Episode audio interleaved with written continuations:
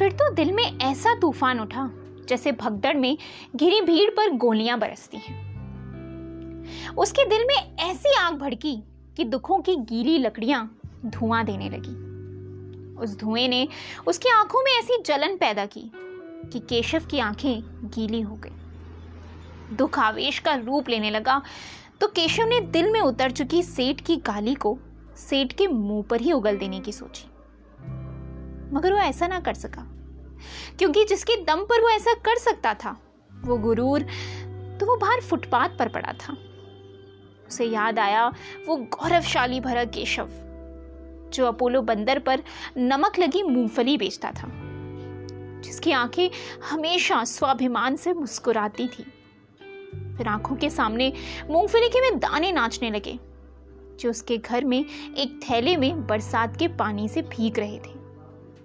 ये दृश्य याद आते ही मानो उसके दुख दर्द हंसने लगे, मगर फिर भी उनकी कड़वाहट में कमी ना आई।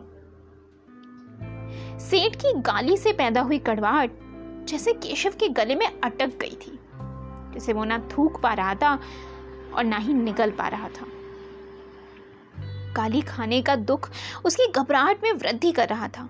उसे ऐसा लग रहा था जिन आँखों ने पत्थर दिल सेठ के सामने रोने से इनकार कर दिया था। उसके मन में आँसू बहा रही थी।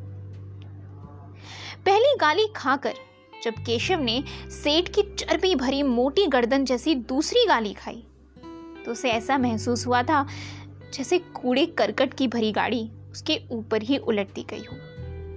जैसे वो उससे बचने की कोशिश करने से पहले ही उस गंदगी में नहा चुका हो, जिसकी दुर्गंध ने उसके नथुनों में घुसकर उसकी सुदबुद छीन ली हो। इन्हीं सब बातों के बोझ के एहसास से केशव की सीढ़ियाँ उतरते हुए ऐसा लग रहा था कि मानो बिल्डिंग की सातों मंजिलों का भार उसी के कंधों पर टिका है। सेठ ने पान की पीक की तरह मानो उसके वजूद पर दो गालियाँ थूक दी हों। वही गालियाँ केशव के कानों में जहरीली बर मक्खी की तरह भुनभुना रही थी, जिससे उसके दिल का बचा कुचा धीरज भी जाता रहा। कहानियों से उसके दिमाग में मची हलचल को क्या नाम देता वो? ये बात उसकी समझ से बाहर की थी। वो समझ ही नहीं पाया कि आखिर दिल की आग को कैसे ठंडा करे।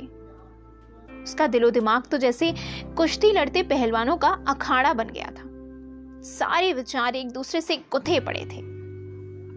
अचानक उसे लगा कि दुखों की अधिकता से उसे कै हो जाएगी। उसका जी घबरा रहा था। मजबूरी में उसने करीब से गुजरते आदमी को पकड़ लिया। वो कहने ही वाला था कि, भाई, मेरी तबीयत खराब होती जा रही है।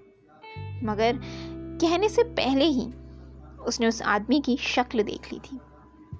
वो इंसान नहीं, एक खंबा था।